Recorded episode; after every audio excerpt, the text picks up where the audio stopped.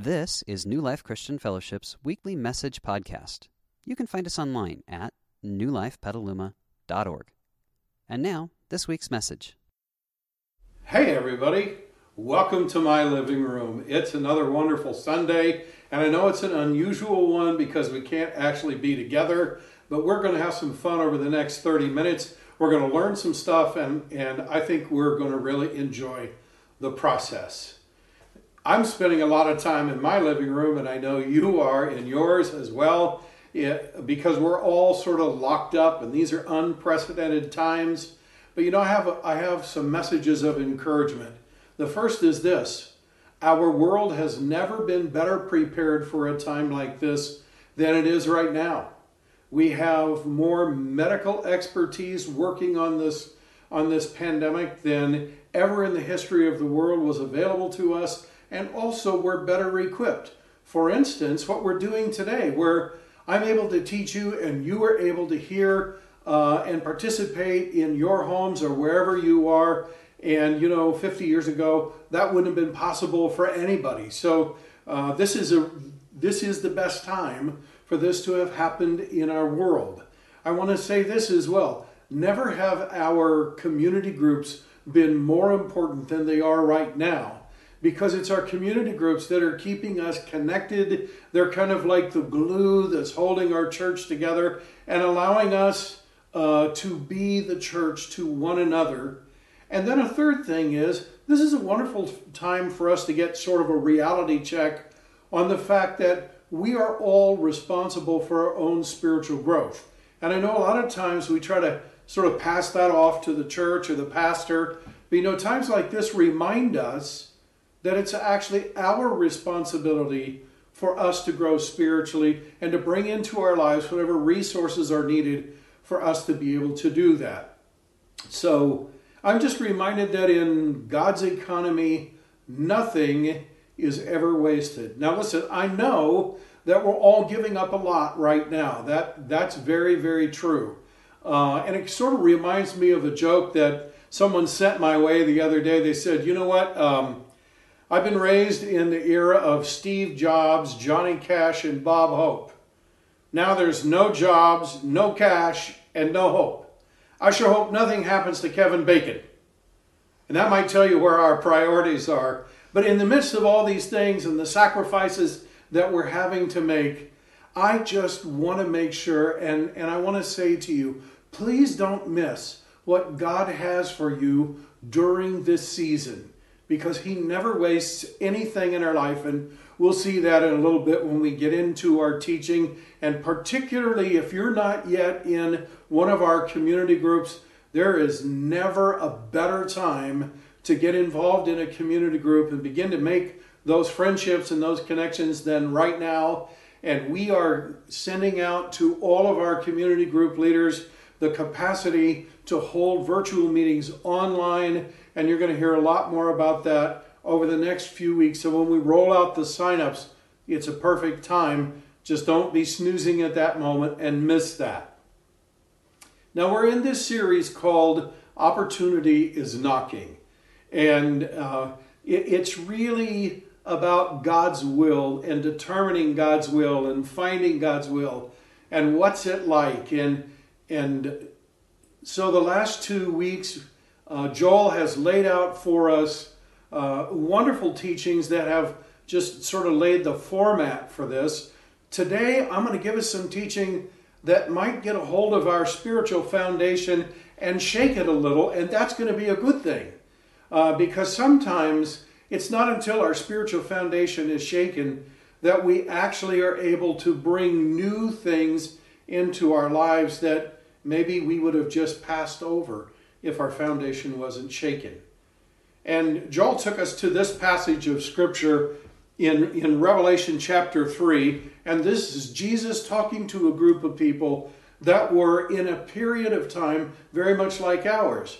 They were under duress, they were being persecuted, and, and they were having to hide away in their homes. And Jesus said to them, I know all the things you do, and I have opened a door for you that no one can close. Two things out of that passage. Number one, he said, I know all the things you do. That was Jesus saying to the people, Listen, I know what you're going through. I'm fully aware of it. I, am I'm, I'm actually with you in it. I have been watching you. And I think that would be his message for us today. As we hunker down in our homes, he's saying, I know all the stuff you're going through. I know that some of you have relatives who are being di- diagnosed with COVID 19. I know the stress and the pressure you're under. But he also says, I've opened a door for you that no one can close. In all my studies of all of the characters of the Bible and the stories in the Bible, I can tell you this for sure that the God that you and I are, are getting to know and, and are coming to follow, He's the God of the open door. He always has an open door for His people to walk through. And so I want you to hear that message loud and clear as we jump into this teaching. Now, today we're going to be talking about the quandary of the open doors. And there's an irony in that because when God shuts all the doors but one, we all figure it out. We go, okay, I know what to do. I know what decision to make because, well, there's only one out there that actually works. But what happens when there are lots of doors? And frankly, in most of life, there are lots of doors, not just one. In fact, those that do research tell us that on an average day, you and I make 35,000 decisions. I want you to think about that for a minute. That's a lot of decisions, and very few of those have only one door. For instance, whom should I marry? Whom should I date? What, what career should I pursue? Where should I live? What school should I go to? What clothes should I put on? Those all have multiple doors of opportunity, and we, we all kind of tend to fall into one of two categories. For some of us, we kind of fall into the what I would call the paralysis of analysis.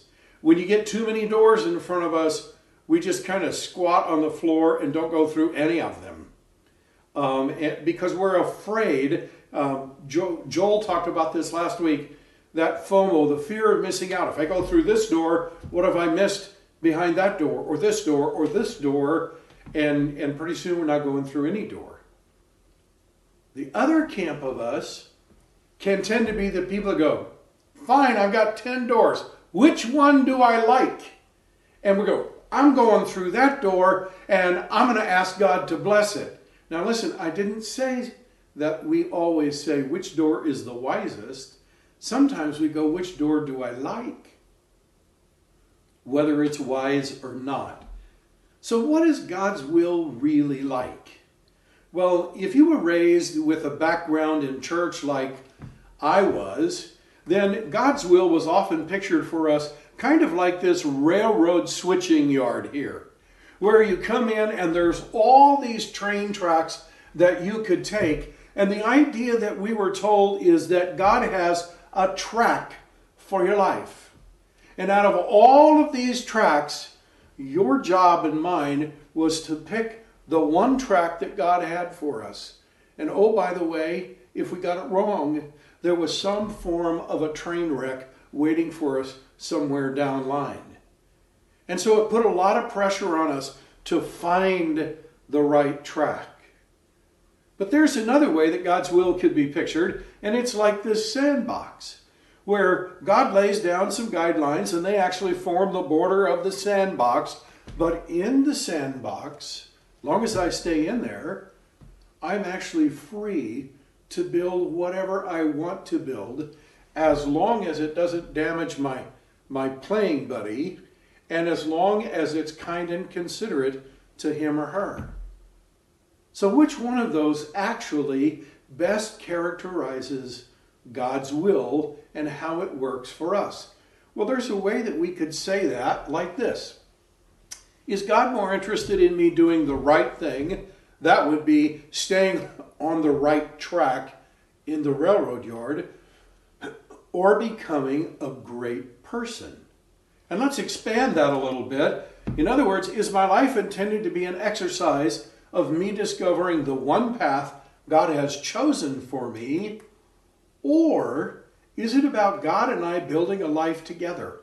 one where he's more interested in the decisions that I make than in making them for me. Now, it's no surprise that the people of Jesus' day wrestled with these same questions. And I love how Jesus addressed them and taught them just this amazing truth that was so revolutionary to the people of his day, and I'm surprised is still pretty revolutionary in our day. Jesus said one day to his followers, I have revealed you, he was speaking to Jesus, I have uh, to God, I have revealed you to those whom you gave me. Now, what he was actually saying is that there was some part about God that we just didn't get until Jesus came, and then he revealed it to us. We can see this a little more clearly when he was talking to Philip, one of his closest followers, and he said, Don't you know me, Philip, even after I have been among you such a long time? Anyone who has seen me has seen the Father. He was saying to Philip, Hey, Philip, God is not like you imagine him to be. And to Philip, he was a typical Jew. God was the king, he was the boss, he was the ruler, he was the manager, he was the one that Philip had to give an account to. And so he saw God in that very exalted position. And yet, Jesus says to Philip, Hey, Philip, do you want to know what God's like? God is exactly the way I have been with you. So it's not surprising then when some other followers of Jesus came to him one day and they said, Jesus, teach us how to pray. And Jesus gave them a very surprising answer. They wanted to know how to connect with God. And Jesus said, Look, this is your Father you're dealing with. With a God like this, loving you, you can pray very simply like this Our Father, and those are the beginning words of the famous Lord's Prayer. Now, I've noticed in my life, and sometimes I think those two words, Our Father, might be the two most important words in the Bible for me.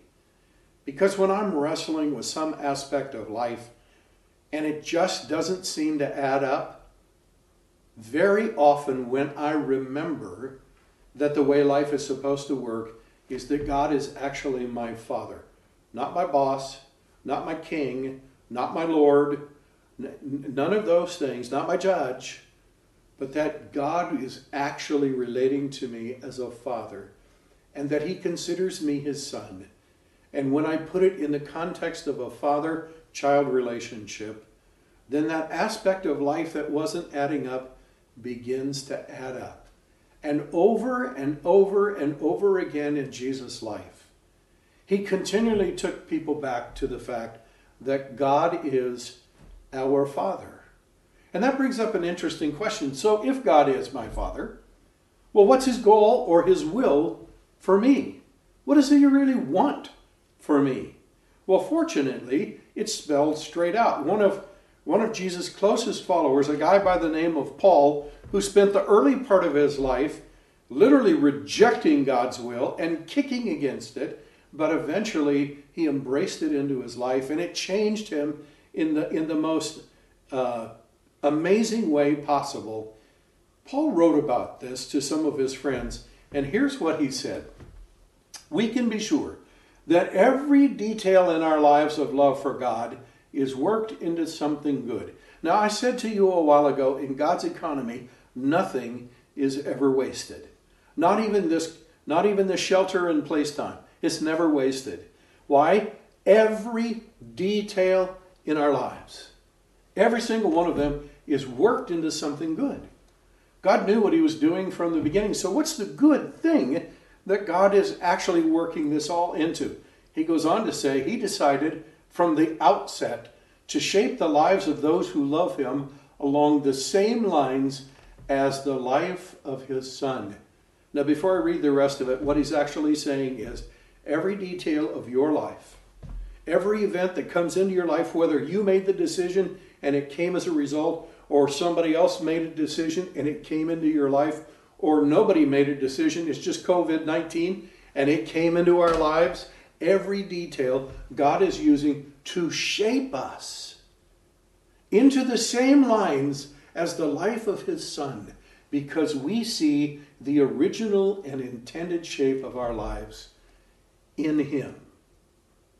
So, in real life, this is what that looks like. With God as my Father, He wants me to become, and these are things that are like Jesus wise, resilient, loving, and strong. And how is that going to happen? Through making my own decisions, living with their consequences, and learning from them. See, now it may surprise you and me, but God's far more interested in, in you and I growing up, aka maturing, than actually just doing the right thing.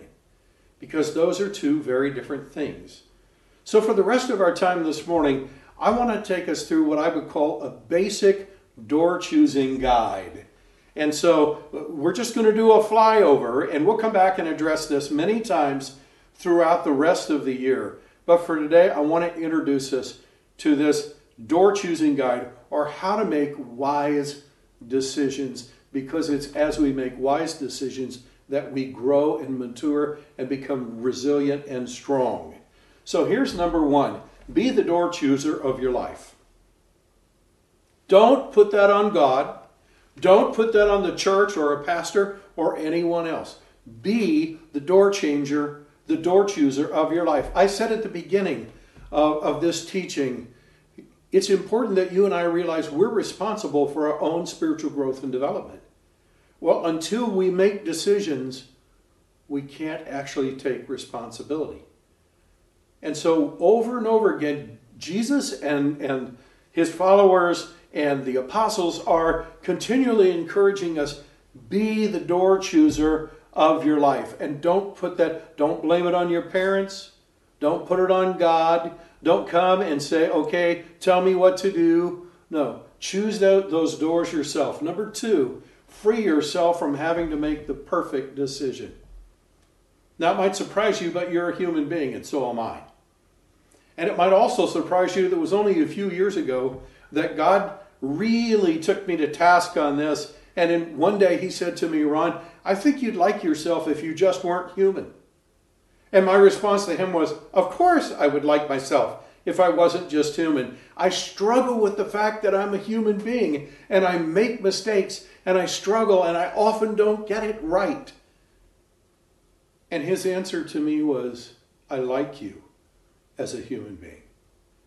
And it would be good for you to like yourself as a human being and recognize you are human. And God knows that. And He wants us to learn to embrace our humanity and to say it's okay if every decision I make isn't, isn't good. In fact, some of them will be absolutely lousy, but they're never wasted. Because in God's economy, nothing is ever wasted, not even a bad decision. Because God will use it to shape us into along the lines of Jesus. Number three, God would say, Wise up. Did you know this is what God wants for you? Remember, He's our Father and we are His children. Isn't that what every parent wants for their kid?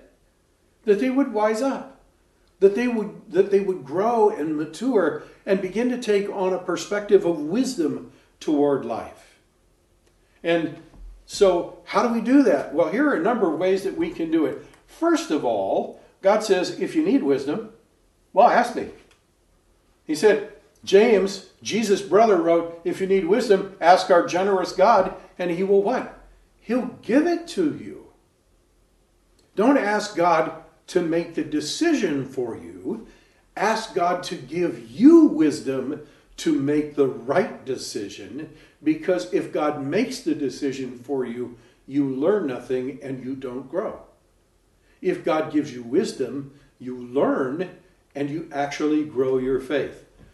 So, Paul, the guy I referenced earlier, said to the people that he wrote to, This is my prayer, that your love may abound more and more in knowledge and depth of insight, so that you may be able to discern what is best there are three wisdom terms, in there knowledge, depth of insight, and discernment. You see, what God wants for you is that you would actually develop and grow in this area of wisdom And so he says, Ask me for it, pray for it, and let me work in your life. But there's some other things that we can do besides God didn't say just pray and sit in your easy chair and wait till I dump a boatload of wisdom on you. He said there's some things that you can do as well to develop it internally. And here's the first one you can practice wisdom. I said earlier we make about 35,000 decisions every day. Did you realize that's 35,000 opportunities to exercise wisdom? I'll bet that's more than you thought you had when you got out of bed this morning. 35,000 opportunities to grow and develop wisdom. Why? Because choosing the little doors wisely, okay? Maybe 34,999 of those doors are tiny. What clothes am I going to wear? What am I going to eat for food? Am I going to eat that second donut? You, you got what I'm saying? Make the little choices wisely, and then it will prepare you to choose the big doors well. It's always been that way with God, and it always will. This is practicing wisdom. Here's another tip wise up by borrowing wisdom. My parents used to say to me, Ron, look, Learn from other people's mistakes. You can't afford to make them all yourself. That's pretty good wisdom. There's a flip side to that statement, too, and that is learn from other people's wisdom because you can't possibly discover it all yourself. So, one of the best ways to borrow wisdom is to reach out and ask for it. We can learn from the collective wisdom of our community. Another reason why it's great to get into one of our community groups because there's a pool of wisdom in every community group that's outstanding. If you were just to add up the ages of all the people in your community group and virtually every group in our church, there would be more than a hundred years of experience sitting right there. Borrow that wisdom whenever you can and grow your own. Here's another tip wise up by nurturing wisdom. If you think of wisdom as a plant, then there are certain conditions under which it thrives and grows and does really well. But there are other conditions where it doesn't do well at all. And, you know, in his book, All the Places to Go, How Will You Know? John Ortberg teaches this principle. We should never try to choose the right course of action when we're in the wrong frame of mind. It just never will work. And those that work in the world of addiction and overcoming addiction, they have this acronym HALT. And it's four times when you're going to have a difficult time making a wise decision under four conditions when you're hungry, you're angry, you're lonely, or you're tired. So, wisdom would say don't make an important decision when any one of those four is active in your life one of the best ways to make good decisions is to make them in the best frame of mind. That's nurturing wisdom. Here's another tip wise up by avoiding the door one or the door two trap. This is one of the easiest traps to fall into. And, and oftentimes we find ourselves, we've got to make a decision am I going to do this or am I going to do that? and neither one of them looks really good. And we find ourselves sometimes saying, well, which is the lesser of two evils? And we get stuck in that place. And actually, the wisest answer is neither door number one or number two. It could be door number three, four, five, six, maybe door number nine. Why don't we choose those doors? Because door number one and door number two are often the most obvious ones and they're the ones that are most available to us. Oftentimes, doors three, four, and five, we have to dig for, and we have to search for them, and we have to do some research, and we have to ask around before those options actually become available to us. Wisdom would say, don't settle for door one and door two. When neither one of them looks good, dig deeper, dig longer, do more research because oftentimes or sometimes our wisest choice is neither door one nor door two. and last of all, we should wise up by experimenting and failing on the way to learning. I, there's part of this I love and part of this I hate. Uh, the part of it I hate is I don't like to fail. And I'm sure everybody watching this doesn't like to fail either. And yet, I sat in a seminar not too long ago, and there was a whole unit in the seminar on resiliency. And they gave the two primary characteristics of resilient people. And I won't get into the other one, but one of the two primary characteristics of resilient people is they view failure as a normal part of the learning process. They don't connect shame with it, they don't connect regret with it. They just view it as a normal part. Now, think with me about a child that's learning how to walk. how often do they fail? One, two steps, down they go. All of us adults gather around them and we cheer. They took only two steps, but we cheer because we realize they're learning how to walk. The child has no fear and no shame and no regret at all connected with falling down. It's not till we get older that we connect shame with falling. I wonder sometimes if we also connect shame with every form of failure. And that's not actually good for us.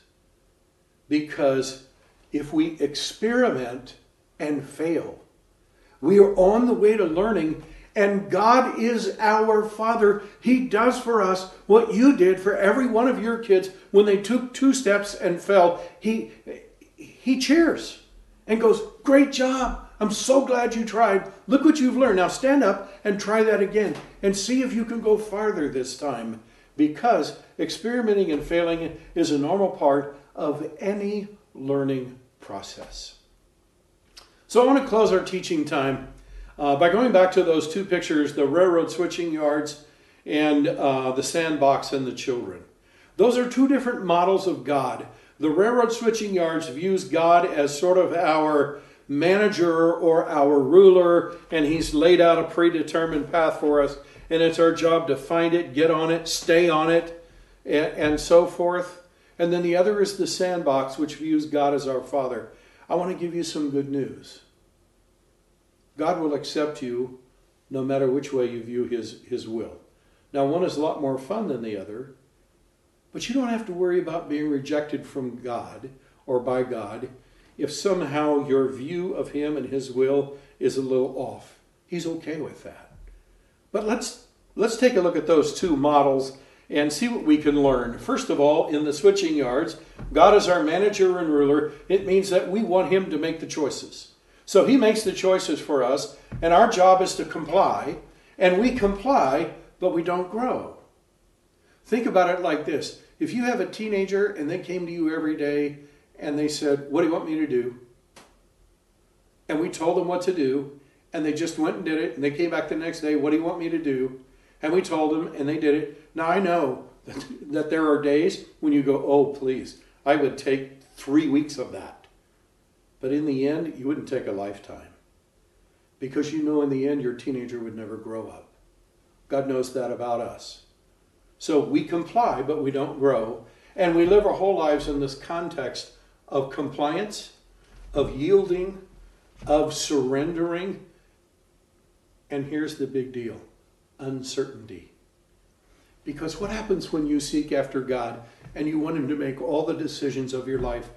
and every decision you make, you make believing that God has guided you to that decision. What happens when that decision turns out bad? It leads you to two options. Either I messed up and I'm off track and there's something wrong with me, or God can't be trusted. And friends, that's where God gets the blame for a lot of stuff that he doesn't actually deserve. Because it's this model that leads us to this uncertainty. Now let's take a look at the playground. In, in the sandbox, with God as our Father, we make the decisions. No right thinking parent comes out to a three year old child and says, This is what you should build in your sandbox. Don't waste your time with that stuff you want to make. You make what I tell you to make. No.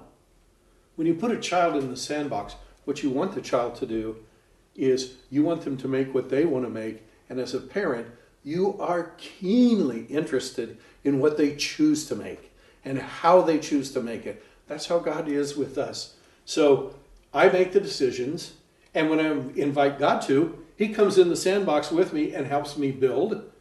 I learn and grow in the process because, yeah, sometimes I build things that fall down. And God says, Hey, would you like some help? Would you like to know why that fell down? And then He helps me, and I, I learn and I grow. And I live in this context of opportunity. I live in the context of responsibility. I live in the context of adventure.